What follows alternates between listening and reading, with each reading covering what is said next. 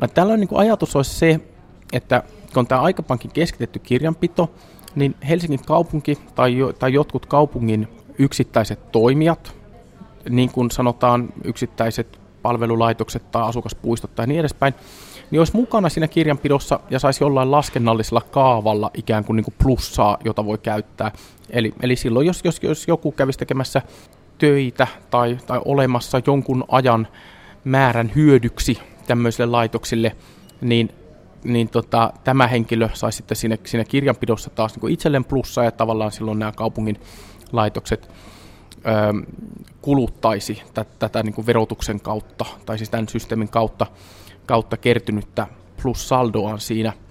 Ö, tämä on sinänsä niin kuin helppo toteuttaa. Se osoittaisi kaupungilta niin kuin ymmärrystä tätä, tätä järjestelmää kohtaan ja loisi myös tämmöisiä niin kuin myönteisiä tapoja lisätä jotain talkoo-toimintaa, kiinnostusta niin talkoo-toimintaa kohtaan julkisten sektorin toimintoja ympärillä. Ja kaupungilla on hirveästi tämmöisiä toimintoja, jossa niin kuin, jonne aina voi mennä joku ja olla hyödyksi. Eli me maksettaisiin näiden palveluiden verot sitten hoitamalla päiväkotilapsia tai tekemällä muuta hyödyllistä.